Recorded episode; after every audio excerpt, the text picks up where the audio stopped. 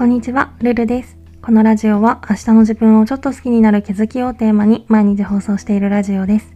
私なりの心地よい暮らしのコツや日常での気づきをお話ししています。もしよろしければフォロー、コメントなどお待ちしております。ということで今回は人と話すと消耗するよねみたいなそんな話をしたいと思います。人と関わる上でどうしても避けて通れないのが会話だと思うんですけど、その会話がストレスの中心になってることも結構あるなと思って、なんとかしたいなと思うんですよね。で、会話でストレスを感じるパターンって、大まかに分類してみると3つあるのかなと私は思っていて、まず1つ目が完全に自分の問題っていう場合、そして2つ目が相手の気遣いが足りないっていう場合、で、3つ目がその中間って感じで、例えば余計なことまで喋ってしまった時、ああれはいらなかったなとか、出しゃばりだと思われたかなとか、これって多分自分の問題に当てはまると思うんですよね。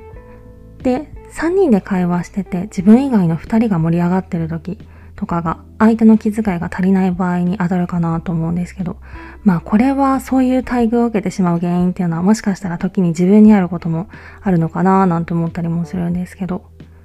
で、その中間が話しかけたらいつもと反応が違って、あれ怒ってるって不安になった時っていうのが、その中間に当たるのかなと思っていて、まあ、分類したところでなんだって話ではあるんですけど、この全てに共通する解決策として挙げられるのが、まずはどんな時でも自分にできる最大限の振る舞いができるようにしておくっていうことかなと思っていて、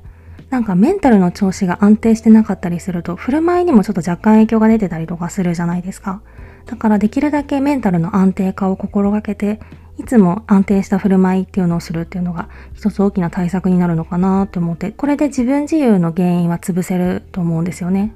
で、自分にできる最大限のことをしたら、あとは相手の受け取り方に任せるというか、まあ、あるいは因果応報に任せるというか、それくらいの軽いスタンスっていうのかな、そういうのが大事なのかなって思いました。まあもちろんこれだけで会話のストレスって解消できるわけじゃなくって、どうしても合わない人っていうのは存在すると思うので、仕事とかそういうところにそういう人がいるときは、この人とは合わないんだなって考えて、で、その人と関わることで生まれるストレスと、その人と関わることで得られるメリットっていうとちょっと言い方が良くないかもしれないけど、この二つを天秤にかけて、で、関係を継続するのか、それともやめるのかっていう判断をすると、賢い選択ができるのかなって思いました。まあこれは仕事の場合とかだと時に転職とかになってくるから、そんな簡単なことでもないと思うんですけど、まあ世の中には人はたくさんいるので、できるだけ心から好きになれる人との関係に時間とかエネルギーを使っていけたらいいのかなって思います。今回はそんな感じです。レターでの質問感想も絶賛募集中ですので、ぜひお気軽にいただけたら嬉しいです。それではまた次の放送でお会いしましょう。